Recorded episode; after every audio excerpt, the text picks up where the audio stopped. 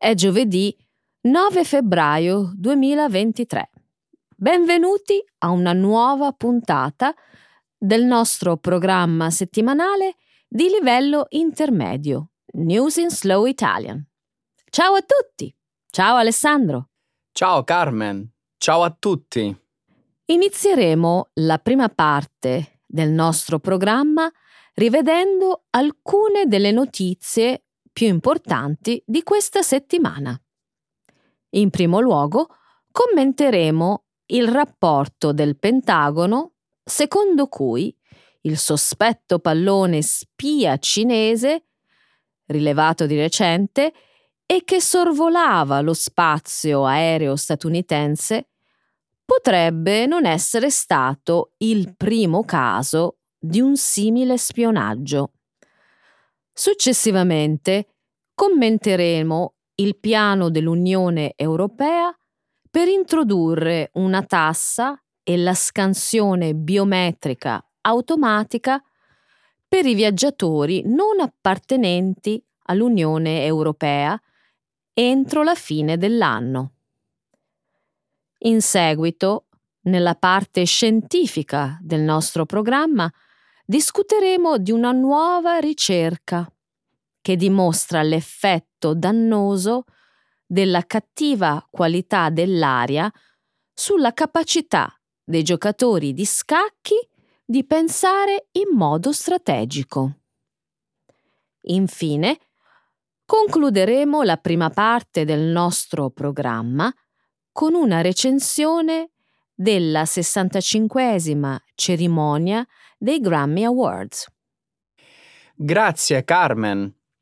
Continuiamo con la seconda parte del nostro programma Trending in Italy.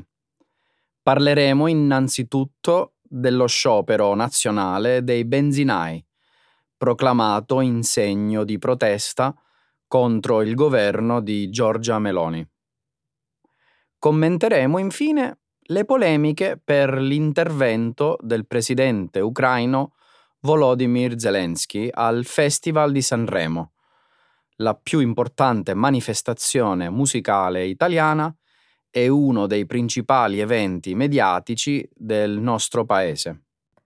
Benissimo, Alessandro. Cominciamo con le nostre prime notizie. Gli USA rivelano altri casi di palloni spia cinesi nello spazio aereo statunitense. La scorsa settimana un pallone cinese di 60 metri è stato avvistato mentre fluttuava sopra gli Stati Uniti. Il fatto è diventato pubblico quando è stato diffuso un video che lo riprendeva mentre sorvolava il Montana, uno stato con importanti basi militari. Gli Stati Uniti l'hanno definito un pallone spia, ma il governo cinese ha sostenuto che si trattava di un dirigibile meteorologico che aveva molto deviato dalla rotta pianificata. Ignorando l'iniziale dichiarazione di scuse del governo cinese, Washington ha annullato un'imminente visita in Cina del segretario di Stato americano Anthony Blinken. Dopo aver lasciato che il pallone sorvolasse parte del territorio statunitense, i caccia USA alla fine lo hanno abbattuto sabato, al largo della costa del Nord Carolina. Lunedì ulteriori informazioni dal Pentagono hanno rivelato che altri tre sospetti palloni spia cinesi hanno sorvolato gli Stati Uniti, ma non erano stati identificati come tali durante l'amministrazione Donald Trump. Inizialmente erano stati classificati come UFO, ma in seguito alla raccolta di informazioni aggiuntive vennero riclassificati come palloni di sorveglianza. Wow, non sapevo che la Cina avesse fatto volare altri palloni spia. E già da un po' di tempo. Sì, Alessandro, apparentemente ci sono stati alcuni palloni rilevati dagli Stati Uniti durante l'amministrazione Trump. Ma perché la Cina lo ha fatto adesso? Cosa vuoi dire? La Cina sembrava attendere la visita di Blinken come possibile punto di partenza per allentare le tensioni. Ah, oh, capisco. Beh, potrebbe essere stato semplicemente un errore di calcolo da parte di Pechino. O più probabilmente una mancanza di comunicazione all'interno del governo. Un errore di calcolo? Dici? Non credo proprio. Come potrebbe esserci un errore di calcolo simile in un ambiente così autoritario? Questi ambienti, severamente rigidi e autoritari, sembrano così solo dall'esterno. Questo programma va avanti da anni alcune strutture governative se ne sono semplicemente dimenticate o non hanno considerato le potenziali conseguenze. Europa. Possibile revisione dell'attuale sistema di viaggio senza visti e senza tasse. La Commissione europea sta lavorando a un nuovo sistema di ingressi e uscite che terrà traccia dei visitatori dell'Unione Europea provenienti da frontiere esterne alla propria area e registrerà l'ingresso e l'uscita di tutti i viaggiatori extracomunitari. Il nuovo sistema includerà la scansione biometrica automatica e introdurrà una quota di iscrizione di 7 euro. Le attuali stazioni di timbratura del passaporto saranno sostituite da chioschi automatizzati che effettuano la registrazione biometrica. Inoltre, i viaggiatori saranno sottoposti a una foto del volto e al rilevamento delle impronte digitali di quattro dita. Sebbene il sistema miri a semplificare il processo di registrazione, molti paesi prevedono un aumento dei tempi di attesa alle frontiere. I viaggiatori provenienti da paesi non appartenenti all'Unione Europea che attualmente usufruiscono dell'esenzione dal visto per l'Europa dovranno richiedere un'autorizzazione di viaggio dall'Unione Europea e pagare un supplemento di 7 euro prima dell'arrivo. L'autorizzazione al viaggio avrà una durata di tre anni e sarà valida per viaggi multipli dopo tre anni deve essere rinnovata. I dati del 2018 dell'industria del turismo mostrano 168 milioni di arrivi da paesi non appartenenti all'Unione Europea. Tali arrivi avrebbero generato entrate per oltre 1,1 miliardi di euro con il nuovo sistema. Sì, ma ricorda che solo chi arriva per la prima volta paga i 7 euro. Quindi dovremo parlare di 1,1 miliardi di euro di entrate ogni tre anni circa. Comunque sarebbero utili per coprire i costi di implementazione di un tale sistema. costi che sono stati ampiamente criticati. Ci sono sempre critiche contro progetti di tale portata e importanza. Sono più preoccupata per il largo uso di sorveglianza biometrica incoraggiato da questo nuovo sistema. Avrà senza dubbio un effetto negativo in questioni relative alla migrazione e aumenterà la percezione della fortezza Europa. E per quanto riguarda i potenziali attacchi informatici? Il database centrale sarà una calamita per gli hacker. In realtà l'Australia, il Canada e gli Stati Uniti hanno tutti sistemi simili già in atto, ma non si sente molto parlare di attacchi da parte di hacker. Ciò non significa che gli attacchi non ci siano. Ad ogni modo, dovremo aspettare e vedere come funziona il nuovo sistema. Scommetto che il lancio iniziale eh, creerà enormi problemi. Scacchi. I giocatori esposti a maggior inquinamento atmosferico commettono più errori.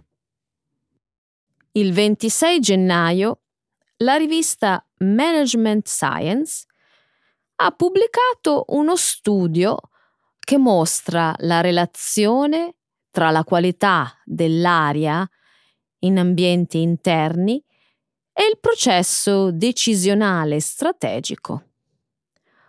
I ricercatori hanno utilizzato modelli computerizzati per analizzare le prestazioni di 121 giocatori di scacchi in tre tornei in Germania nel 2017, 2018 e 2019.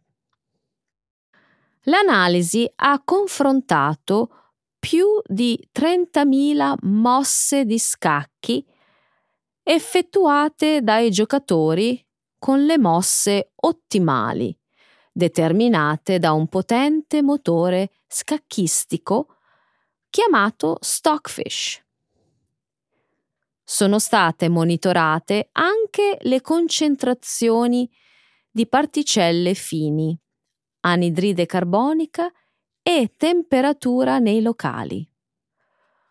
Ogni torneo è durato otto settimane e i giocatori hanno dovuto affrontare varie condizioni di qualità dell'aria.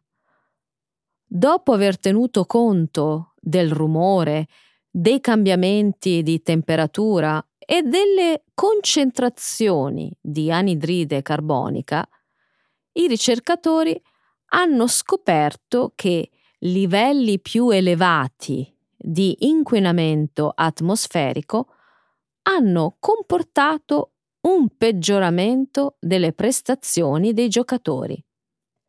Inoltre, quando i giocatori sono stati esposti a livelli più elevati di inquinamento atmosferico, non solo hanno commesso più errori, ma alcuni errori sono stati più gravi. Ma per quanto riguarda il fumo? Pensavo che tutte le figure di spicco degli scacchi dell'inizio del XX secolo fumassero, soprattutto José Raúl Capablanca ho sentito da qualche parte che amava irritare i suoi avversari con sigari scadenti. Mi sembra una leggenda urbana. Al contrario, più avanti nella vita, Capablanca smise di fumare, iniziò a fare sport e si mise a dieta per migliorare il suo gioco. Dunque sapevamo già da allora dell'influenza del fattore qualità dell'aria? Anche Alexander Alekin smise di fumare in preparazione del suo incontro del 1937 con Max Oeve, ma credo che fossero più preoccupati per gli effetti negativi della nicotina sulla concentrazione che per la qualità dell'aria. Bene, ora sappiamo che bisogna stare attenti a entrambe le cose. Il fumo è stato bandito dai campionati di scacchi dagli anni 70, quindi almeno non dobbiamo più preoccuparcene. Quello che trovo particolarmente intrigante è che anche un modesto aumento dell'inquinamento atmosferico ha aumentato la probabilità di un errore di 2,1 punti percentuali. Ma la gravità di quegli errori è aumentata del 10,8%.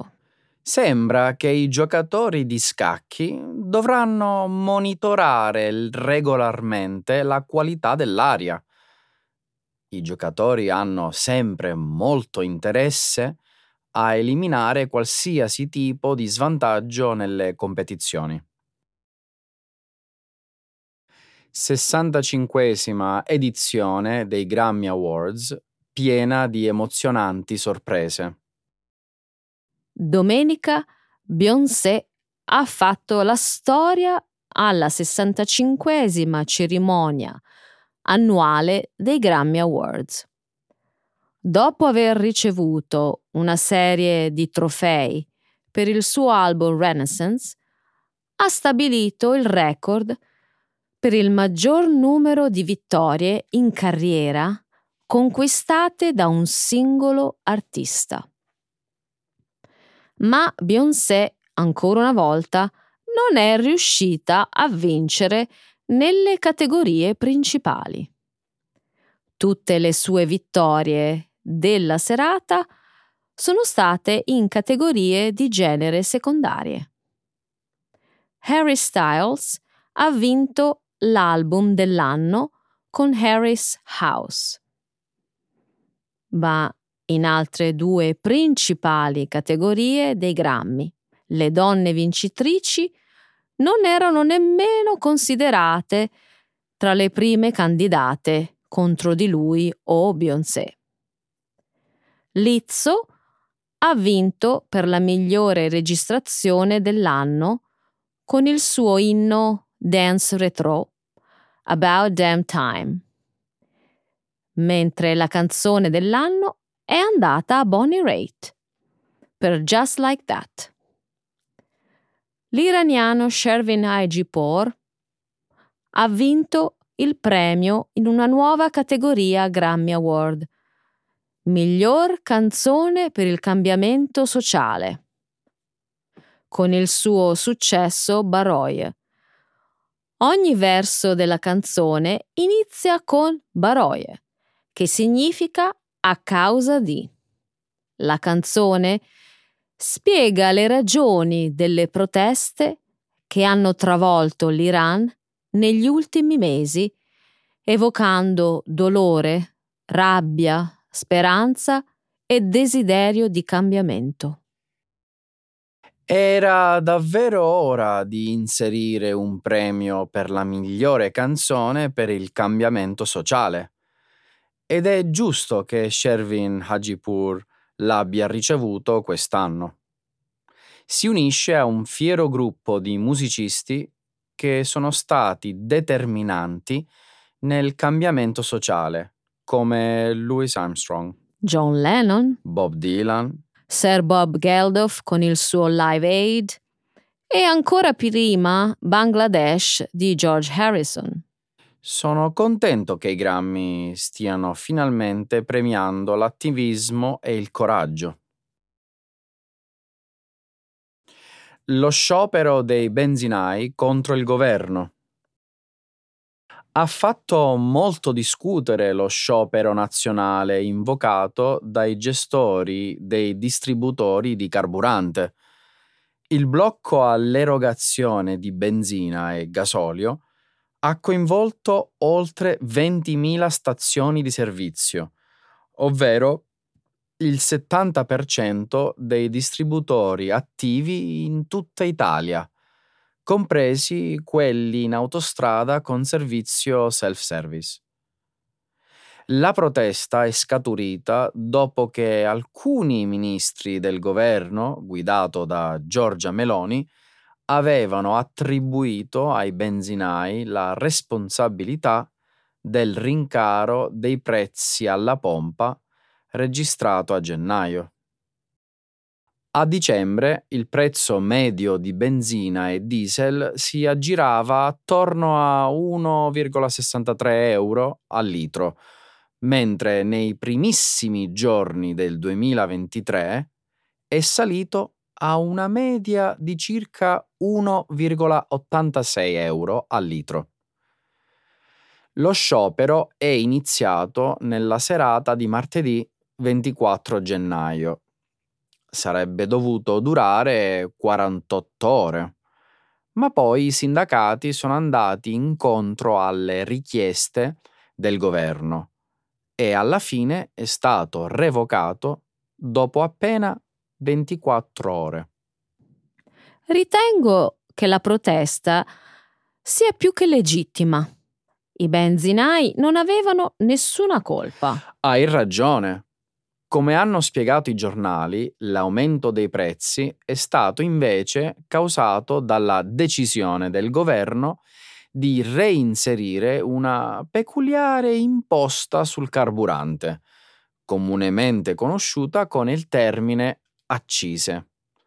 Il taglio delle accise era stato stabilito dal precedente governo di Mario Draghi per calmierare i forti rincari causati dall'inizio del conflitto in Ucraina.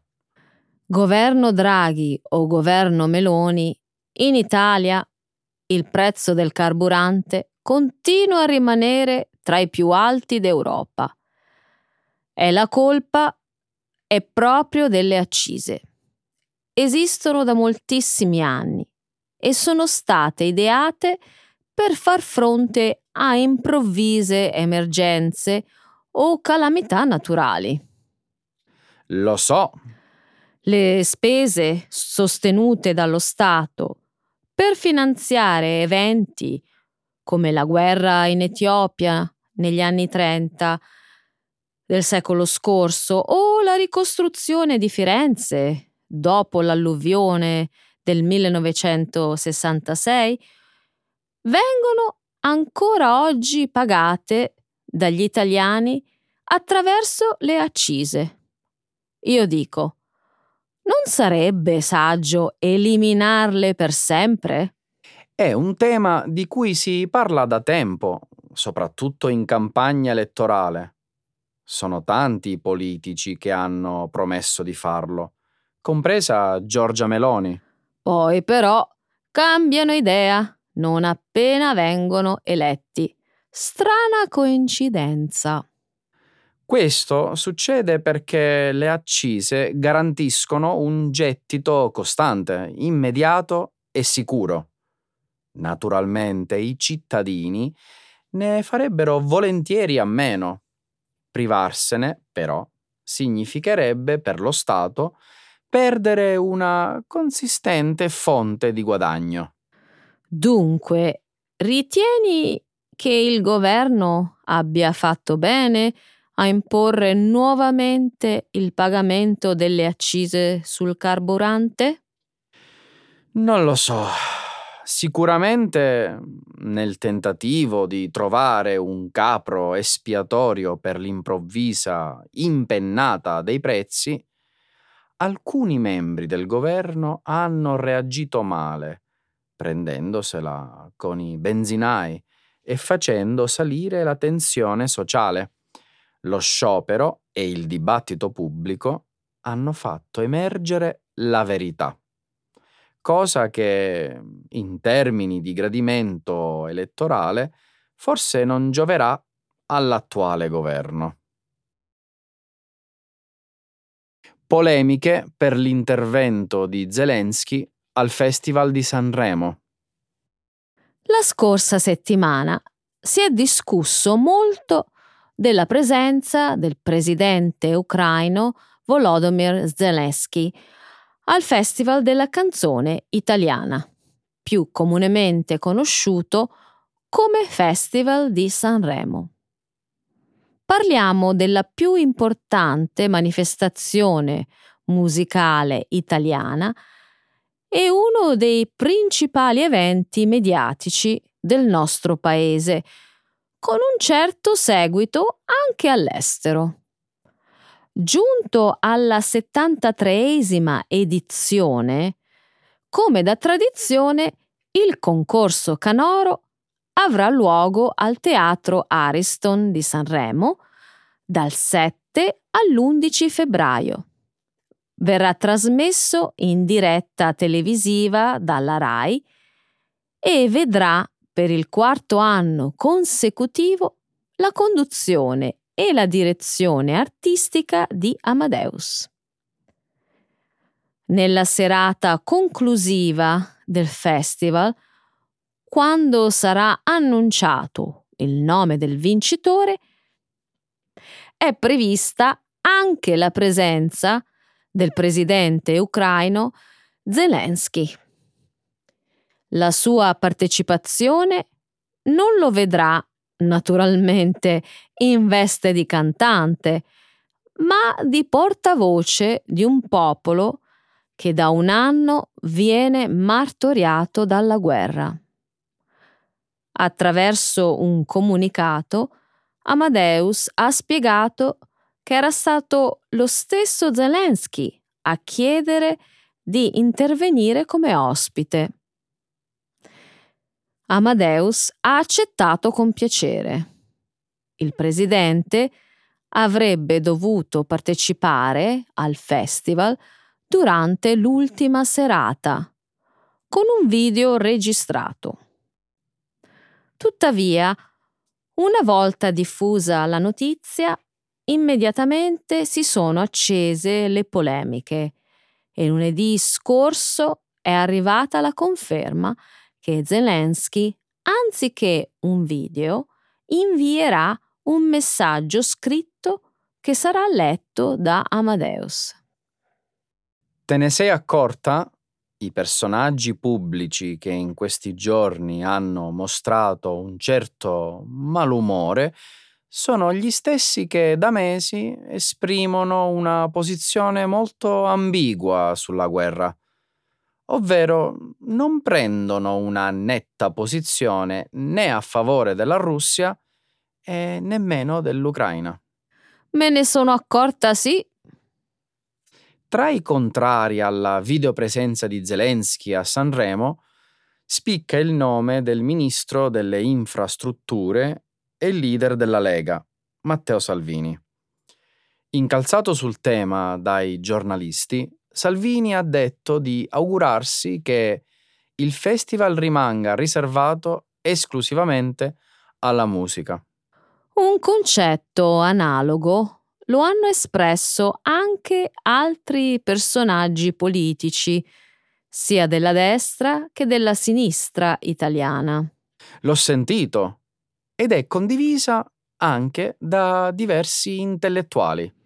L'ex presidente del Consiglio e leader del Movimento 5 Stelle, Giuseppe Conte, sostiene per esempio che si tratta di una decisione sbagliata per un contesto così leggero come quello di Sanremo. Giuseppe Conte è quello che dice di sostenere la causa ucraina, ma si oppone all'invio di armi a Kiev. Il quotidiano Repubblica ha scritto il 27 gennaio che in questa vicenda il problema è proprio Zelensky. Per i personaggi pubblici che da giorni si oppongono al suo intervento, Sanremo sarebbe solo un pretesto per attaccare il leader ucraino evitando di passare esplicitamente perfilo putiniani, almeno non inizialmente. Infatti, hanno preso al volo l'occasione per criticarlo. Davvero incomprensibile. Secondo Repubblica, alcuni sondaggi hanno dimostrato che la propaganda russa in Italia è riuscita a penetrare meglio e con più efficacia di quanto sia accaduto in altri paesi occidentali.